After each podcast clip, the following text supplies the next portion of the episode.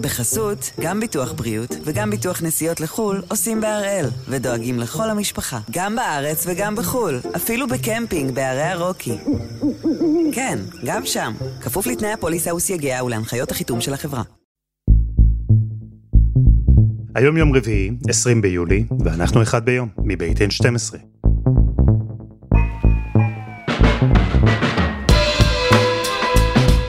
אני אלעד שמחה יופי, אנחנו כאן כדי להבין טוב יותר מה קורה סביבנו, סיפור אחד ביום, כל יום.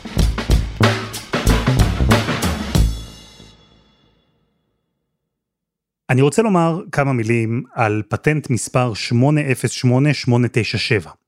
אני יודע שאני ממש לא אובייקטיבי בעניין הזה, בטח לא כרגע במצבי הנוכחי, אבל פטנט מספר 808897 הוא הדבר היחיד שאני חושב עליו בימים האחרונים. זה פטנט שניתן ב-2 בינואר 1906, זה קרה בארצות הברית, לאדם אחד בשם וויליס קרייר, וזה הפטנט של מה שהפך למזגן הראשון. לי אין מזגן, כמוני רוב הבריטים. פחות מחמישה אחוזים מהבתים בבריטניה ממוזגים. רק לצורך ההשוואה, בישראל יותר מ-93 אחוזים מהבתים ממוזגים. והשבוע בבריטניה היה חם יותר מאשר בישראל. אתמול בבריטניה היה חם יותר מאשר ב-99% מהמקומות בעולם. אני לא אומר את זה כהגזמה, באמת. בריטניה הייתה באחוזון העליון של הטמפרטורות בעולם אתמול. 40.2 מעלות צלזיוס זה היה בשיא, וזה חתיכת שיא, שיא של כל הזמנים. מעולם לא הייתה כאן טמפרטורה כזו, לפחות לא מאז שהתחילו למדוד, לפני כמאה שנים. אני לא צריך לספר לכם מה זה חום, אנחנו הישראלים הרי מכירים אותו מצוין, אבל אנחנו מכירים חום אחרת, כי אנחנו מכירים חום עם מזגן, עם מקומות סגורים ממוזגים, כיתות, חנויות, תחבורה ציבורית. אצלנו בישראל זה בסדר ללכת לעבודה, לפחות לחלק ממקומות העבודה, כשאנחנו נועלים כפכפים או לובשים חולצות קצרות. כשאצלנו, בישראל, חם יותר מהממוצע, אנחנו יודעים בדיוק מה צריך לעשות. הבריטים, ממש לא. בטלוויזיה הבריטית התראיינה אתמול מומחית על איך נכון לנהוג בגל חום כזה.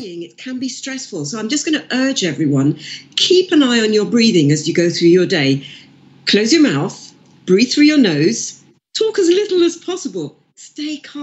תתמקדו בנשימות שלכם, תסגרו את הפה ותנשמו דרך האף. זו הייתה העצה שלה. ואני, למוד הניסיון, מהבית, ישראלי, צעקתי לעבר המסך, גברת, על מה את מדברת? כבר שעה אני יושב בתוך המקרר, מורח את עצמי בגלידה, מה נשימות עכשיו? סלחו לי, חם לי.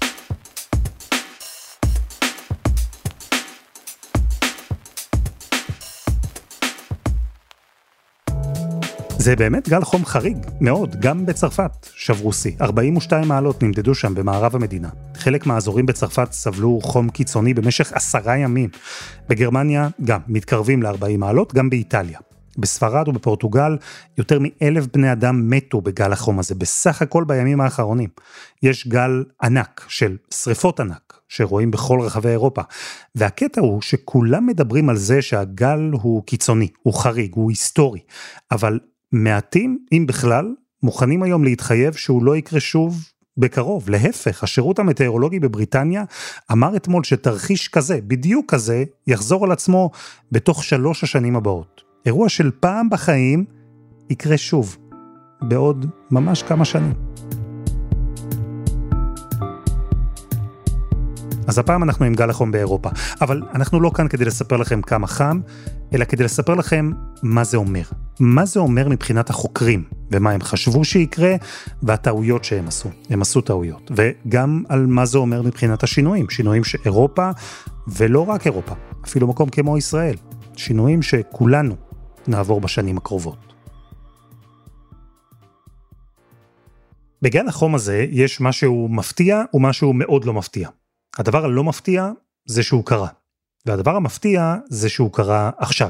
כי דוקטור אמיר גבעתי, מומחה אקלים והידרולוגיה מבית הספר ללימודי סביבה באוניברסיטת תל אביב, מספר שהמומחים בעולם צדקו בטמפרטורות בול, אבל הם טעו בשנה.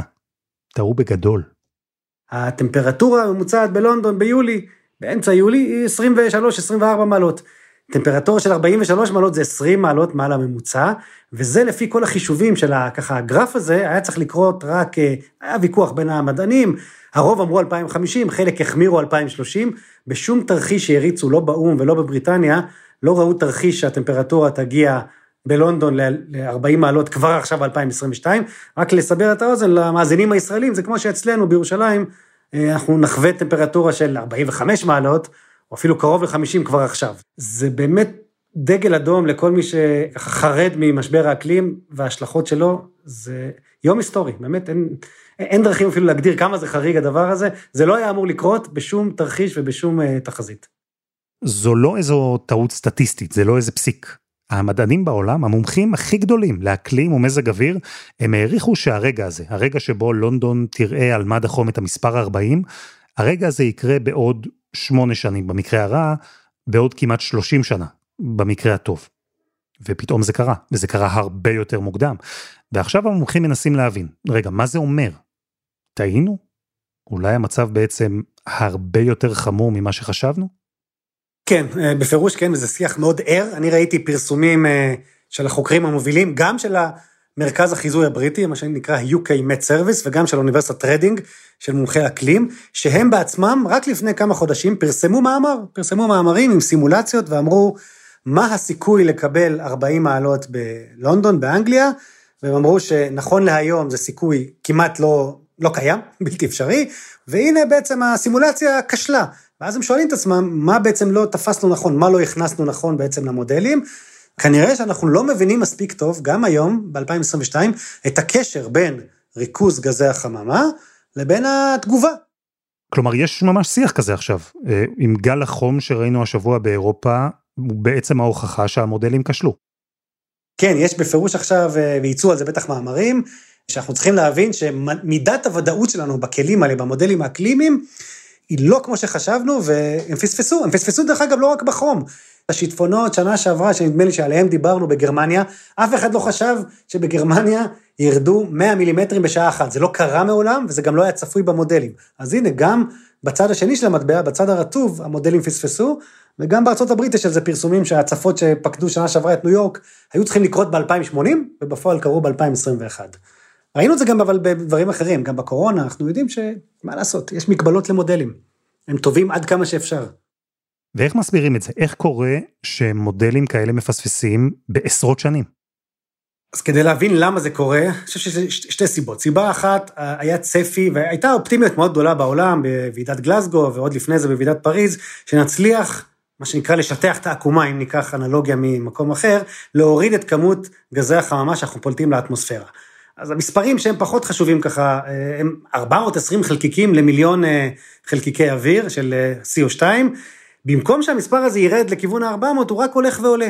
אז אם בתחילת הקורונה, בסגרים הגדולים, הייתה איזושהי עצירה, כי היה הרבה פחות תחבורה וכולם היו בבית, מאז שיצאנו מהקורונה המספרים האלה רק עולים. מנגד, יש עוד תופעה שלא כל כך מדברים עליה, אבל היא לא פחות חשובה, זה כריתת היערות. האו"ם פרסם רק השבוע ששיעור הדלדול של היערות באמזונס גדל ב-15%, שוב, במקום שייעצר, וגם בגלסגו המפורסמת היה הסכם שעוצר את כריתת היערות, אז יש לנו פה בעצם פה פידבק כפול, גם יותר פליטת גזי חממה ביציאה מהקורונה, גם יותר אפילו כריתת יערות, זה בעצם יותר ממה שחשבו, וגם כנראה המודלים הפיזיקליים לא ידעו למדל נכון את הקשר בין ריכוז גזי חממה לטמפרטורות. זה דיון מעניין. זה שמתנהל עכשיו בין החוקרים בעולם, כי הוא לא רק דיון תיאורטי, זו לא רק קבוצה של מדענים שיושבת ומנסה להבין אם הגרף שלהם היה נכון, או נכון חלקית, או לא נכון בכלל. לדיון הזה יש השפעות בשטח, יש לו משמעות. כי אם היו לנו, לאנושות, עוד 30 שנה עד שלונדון תגיע ל-40 מעלות, לונדון כדוגמה, כן? אז ב-30 שנה יש תוכנית פעולה, יש פרק זמן, יש דברים שאפשר לעשות. אבל אם המודלים פישלו, ואנחנו היום במצב שהיינו אמורים להיות בו ב-2050. מה זה אומר על מה שיקרה באמת ב-2050? ומה זה אומר על מה שאנחנו יכולים וצריכים לעשות עכשיו? זה אומר שצריך להוסיף עוד מדרגת סיכון גם לעתיד, לקחת אפילו יותר בזהירות התחזיות האלה ואפילו להחמיר אותן. אני חושב שהדבר שהכי מטריד אבל לגבי העתיד שאנחנו מסתכלים, זה מה קורה ב... מה שנקרא בסביבה, לא רק האקלימית אלא הפוליטית. תראה את גרמניה, זו המדינה שהובילה, ראש החץ העולמי הייתי אומר אפילו, ביחד עם סקנדינביה, לצמצום גזי החממה ולאפס פליטות, אבל מה שקורה בשנה האחרונה, בחודשים האחרונים, בגלל המצב הגיאופוליטי, בגלל משבר האנרגיה והעצירה של הגז הרוסי, הם מחדשים תחנות פחמיות. עכשיו, אם היית שואל אותי את זה לפני חצי שנה, הייתי אומר, אין סיכוי שזה יקרה. אם גרמניה חוזרת לפחם, מה זה אומר על סין והודו, מה זה אומר על מדינות אחרות, כל הכוונה של העולם באמת להגיע לאיזשהו מתווה של איפוס פליטות, אפס פליטות CO2 ב-2050, נראה הרבה יותר קשה עכשיו. זה אומר שהעולם צריך לנקוט בצעדים הרבה יותר אגרסיביים. אם אנחנו מפספסים בתחזיות וההתחממות יותר מהירה, אז לא רק שאנחנו צריכים לצמצם, אנחנו צריכים הרבה יותר ממה שציפינו. לי זה נראה כאילו זה בורח לנו, כאילו אנחנו לא מצליחים לעמוד ביעדים. כן, אני מניח שחלקכם כבר עשיתם את המתמטיקה לבד בראש. אם 40 מעלות בלונדון שוות ערך לכ-50 מעלות בירושלים, והתרחיש הזה של 40 מעלות בלונדון קרה אתמול, הרבה יותר מוקדם ממה שחשבו, אז מה זה אומר על ירושלים? האם מתישהו בקרוב אנחנו הישראלים יכולים לצפות לחמסין חמסין אמיתי כנראה, השאלה מתי זה יקרה, וראיתי היום גם פרסום של השירות המטאורולוגי שעשה איזושהי, הישראלי, הפעם לא הבריטי, שעשה איזושהי עבודה, ובאמת ניסה להעריך אה, מתי זה יקרה, והם באמת מדברים על עשור או שתיים מעכשיו, שבאמת נגיע לערכים האלה. אז לגבי ישראל צריך להבין, מצד אחד, המחקרים והתוצאות מראות שישראל מתחממת בקצב יותר גבוה מהעולם, אז אמרתי שההתחממות הממוצעת היא מעלה אחת, בישראל זה כבר מעלה וחצי זה הרבה, מצד שני צריך להגיד שבישראל אנחנו תמיד היינו אזור חם ואזור יבש, ואנחנו לא רואים פה שכביש 90 נמס כאשר אנחנו מגיעים ל-45 מעלות, כי אנחנו רגילים לאקלים הזה, ובאמת אנחנו נמצאים גם ככה באזור יבש. אז אנחנו אמנם מתחממים פחות, אבל אנחנו פחות רגישים. אז יש לנו את היתרון, גם הפיזיולוגי, אבל גם התשתיתי, שאנחנו רגילים יותר. בכל זאת, המשרד להגנת הסביבה מצא פה בנתונים רשמיים, ביחד עם משרד הבריאות, שגם כאן יש תמודה עודף, עודפת מחום. דבר די מדהים, לא חשבנו שגם בישראל מתים בחום, אבל הם הראו במחקר שלהם, שלמעלה מ-40 איש אה, מתו בגל החום שנה שעברה. לא מזמן, במאי שעבר, הגענו כבר ל-45 מעלות בשפלה, לא בערבה ולא בבקעת הירדן, אלא בפתח תקווה ובכפר סבא, 45 מעלות. אז הנה, זה רק מחזק את הכיוון שאמרת. כבר שנה שעברה הגענו למספרים של 45 מעלות, אה, בירושלים השיא, אם אני לא טועה, זה 43, אז הכיוון הוא ברור, כן, זה אומר שאם נעשה את השיחה הזאת אה, עוד עשר שנים, אולי כבר לא תהיה בלונדון, תהיה בארץ, אז, אז השכיח כבר יהיה, מה שנקרא, אמצע, אמצע ה-30, 30 פלוס, ובפירוש נקבל גלי חום של 45 ואפילו 50 מעלות, זה כבר לא מדע בדיוני, לשם אנחנו הולכים. אלו לא רק הטמפרטורות, אלו לא רק מספרים. כי אם לשם אנחנו הולכים, לשיאי חום של 50 מעלות, לטמפרטורות שבשגרה יהיו חמות יותר מאלו שאנחנו מרגישים היום, אז כל החיים שלנו השתנו. זה כבר קרה, בעבר, גם בישראל. יש ישראלים שחוו כבר שינוי אקלימי קיצוני, והחיים שלהם נראו אחריו אחרת לגמרי. אבל קודם, חסות אחת, וממש מיד חוזרים.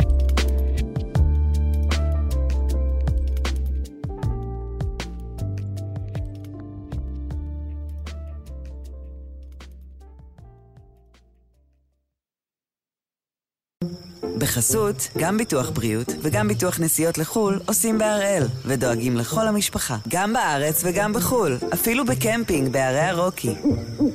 כן, גם שם, כפוף לתנאי הפוליסה וסייגיה ולהנחיות החיתום של החברה. אנחנו עם גל החום באירופה, עם תחזיות שצדקו מצד אחד ופספסו מהצד השני, ובעיקר עם המשמעות של כל הדבר הזה, המשמעות על החיים של כולנו. כי דוקטור אורלי רונן, ראש המעבדה לחדשנות וקיימות עירונית בבית הספר פורטר ללימודי הסביבה ומדעי כדור הארץ באוניברסיטת תל אביב, היא הסבה את תשומת הלב שלנו לדבר שהוא לכאורה די ברור, אבל לא תמיד חושבים עליו.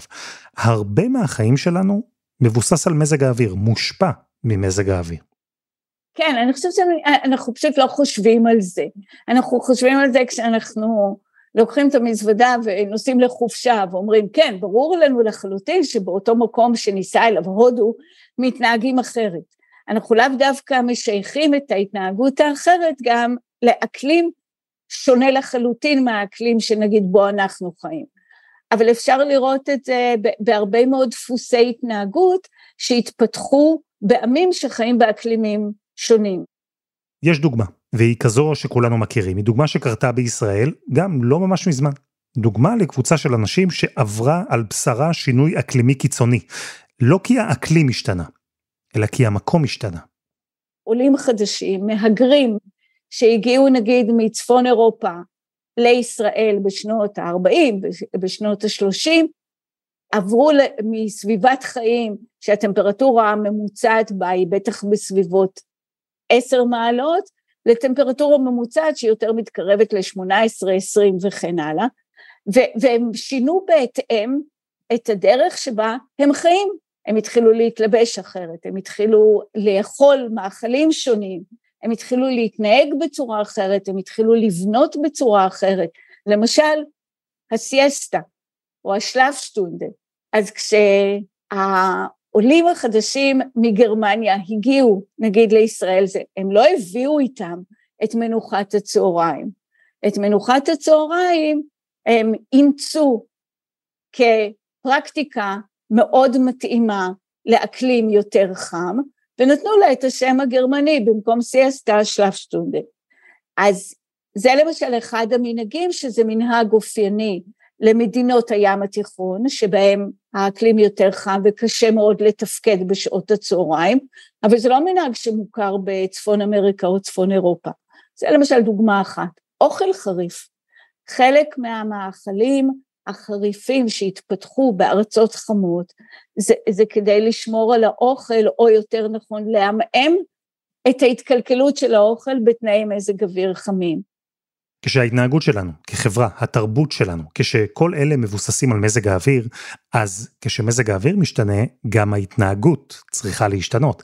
והיום קורה שינוי אקלימי קיצוני, ויש כבר שינויי התנהגות שאפשר לראות בשטח.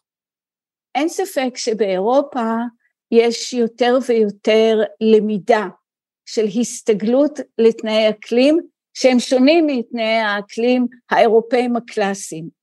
אה, למשל, אנחנו יכולים לראות את זה בפריז.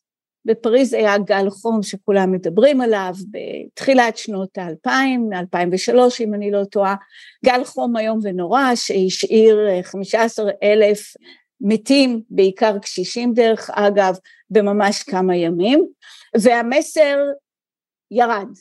אחד הלקחים היה שפשוט גם לא ידעו איפה האוכלוסיות הפגיעות. הכניסו מערכת כזאת שמראש יודעת ויכולה לתת התראות ויכולה להגיד לאנשים, תתפנו. השאלה אם השינויים האלה מספיקים, והתשובה, כנראה שלא. כנראה שהם לא מספיקים גם אם לונדון הייתה מגיעה ל-40 מעלות ב-2050, כנראה. אבל הם בטח לא מספיקים ללונדון שחוותה 40 מעלות אתמול. אני לא בטוחה שזה נכון להגיד שהאנושות הפנימה את השינוי כשינוי שריר וקיים.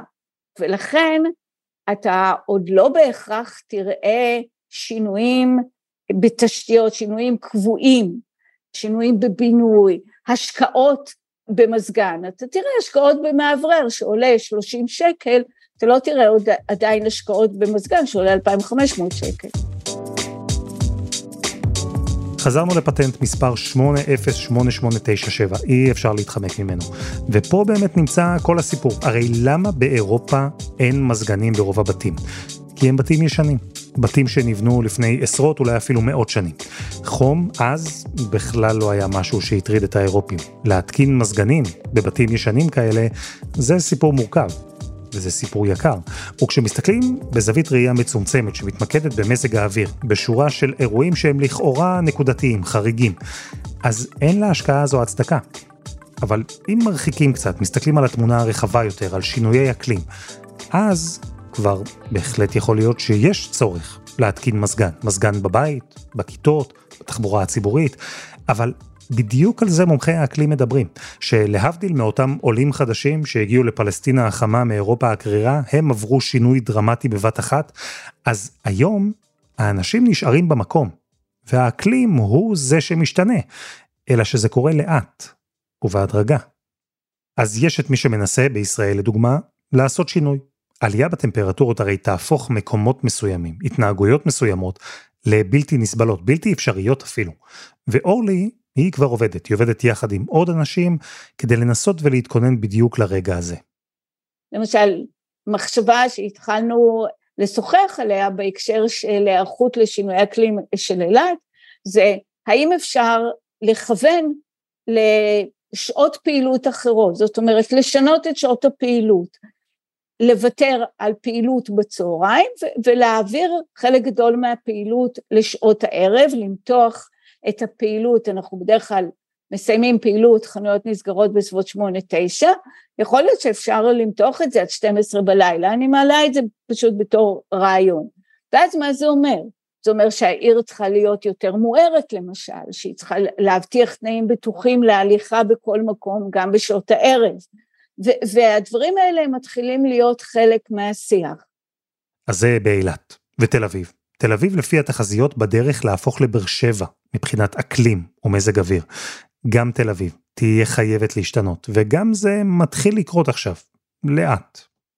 בתוכנית של תל אביב סימנו שתי משימות, משימה אחת לקרר את העיר ומשימה שנייה לנהל את המים, כשלנהל את המים כוללים גם את הנושא של חיסכון במים, למשל בניתוח, בגיבוש התוכנית, אחד הדברים שהתגלה זה שלמשל מ-2004 נוספו ארבעה חודשי השקיה לגינון הציבורי בתל אביב.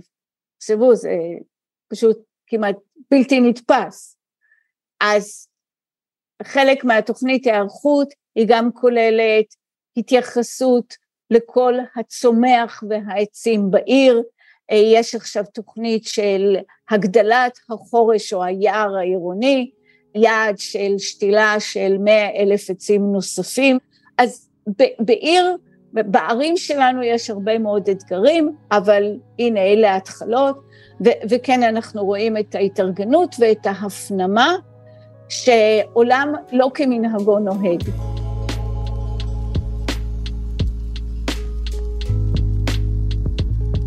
אז גם חיפה וגם ירושלים, ובכלל, יש כ-30 ערים בישראל שכבר מנהלות איזשהו דיון על שינויים דחופים שצריכים לקרות בשנים הקרובות, שינויים שצריך לעשות כדי להתמודד עם הטמפרטורות שעולות. מזגנים, כבר יש לכם, תשמעו לי, אל תיקחו את זה כמובן מאליו, אבל גם בישראל, כמו באירופה, יש עוד הרבה דברים, הרבה שינויים שצריכים לקרות. ואם להתבסס על המודלים, או יותר נכון, על רמת הדיוק של המודלים, אז השינויים האלה צריכים לקרות מהר.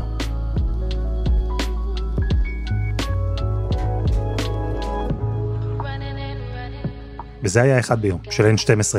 תודה לדוקטור אורלי רונן ולדוקטור אמיר גבעתי. אנחנו גם בפייסבוק, חפשו אחד ביום, הפודקאסט היומי. הקבוצה שלנו אמנם חמה מאוד, לבבית, אבל היא גם מאוד נעימה.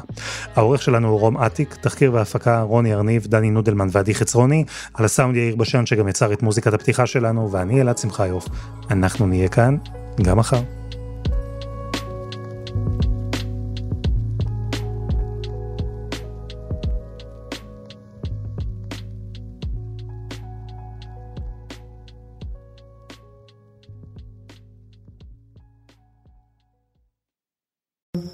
בחסות, גם ביטוח בריאות וגם ביטוח נסיעות לחו"ל עושים בהראל, ודואגים לכל המשפחה, גם בארץ וגם בחו"ל, אפילו בקמפינג בערי הרוקי. כן, גם שם, כפוף לתנאי הפוליסה וסייגיה ולהנחיות החיתום של החברה.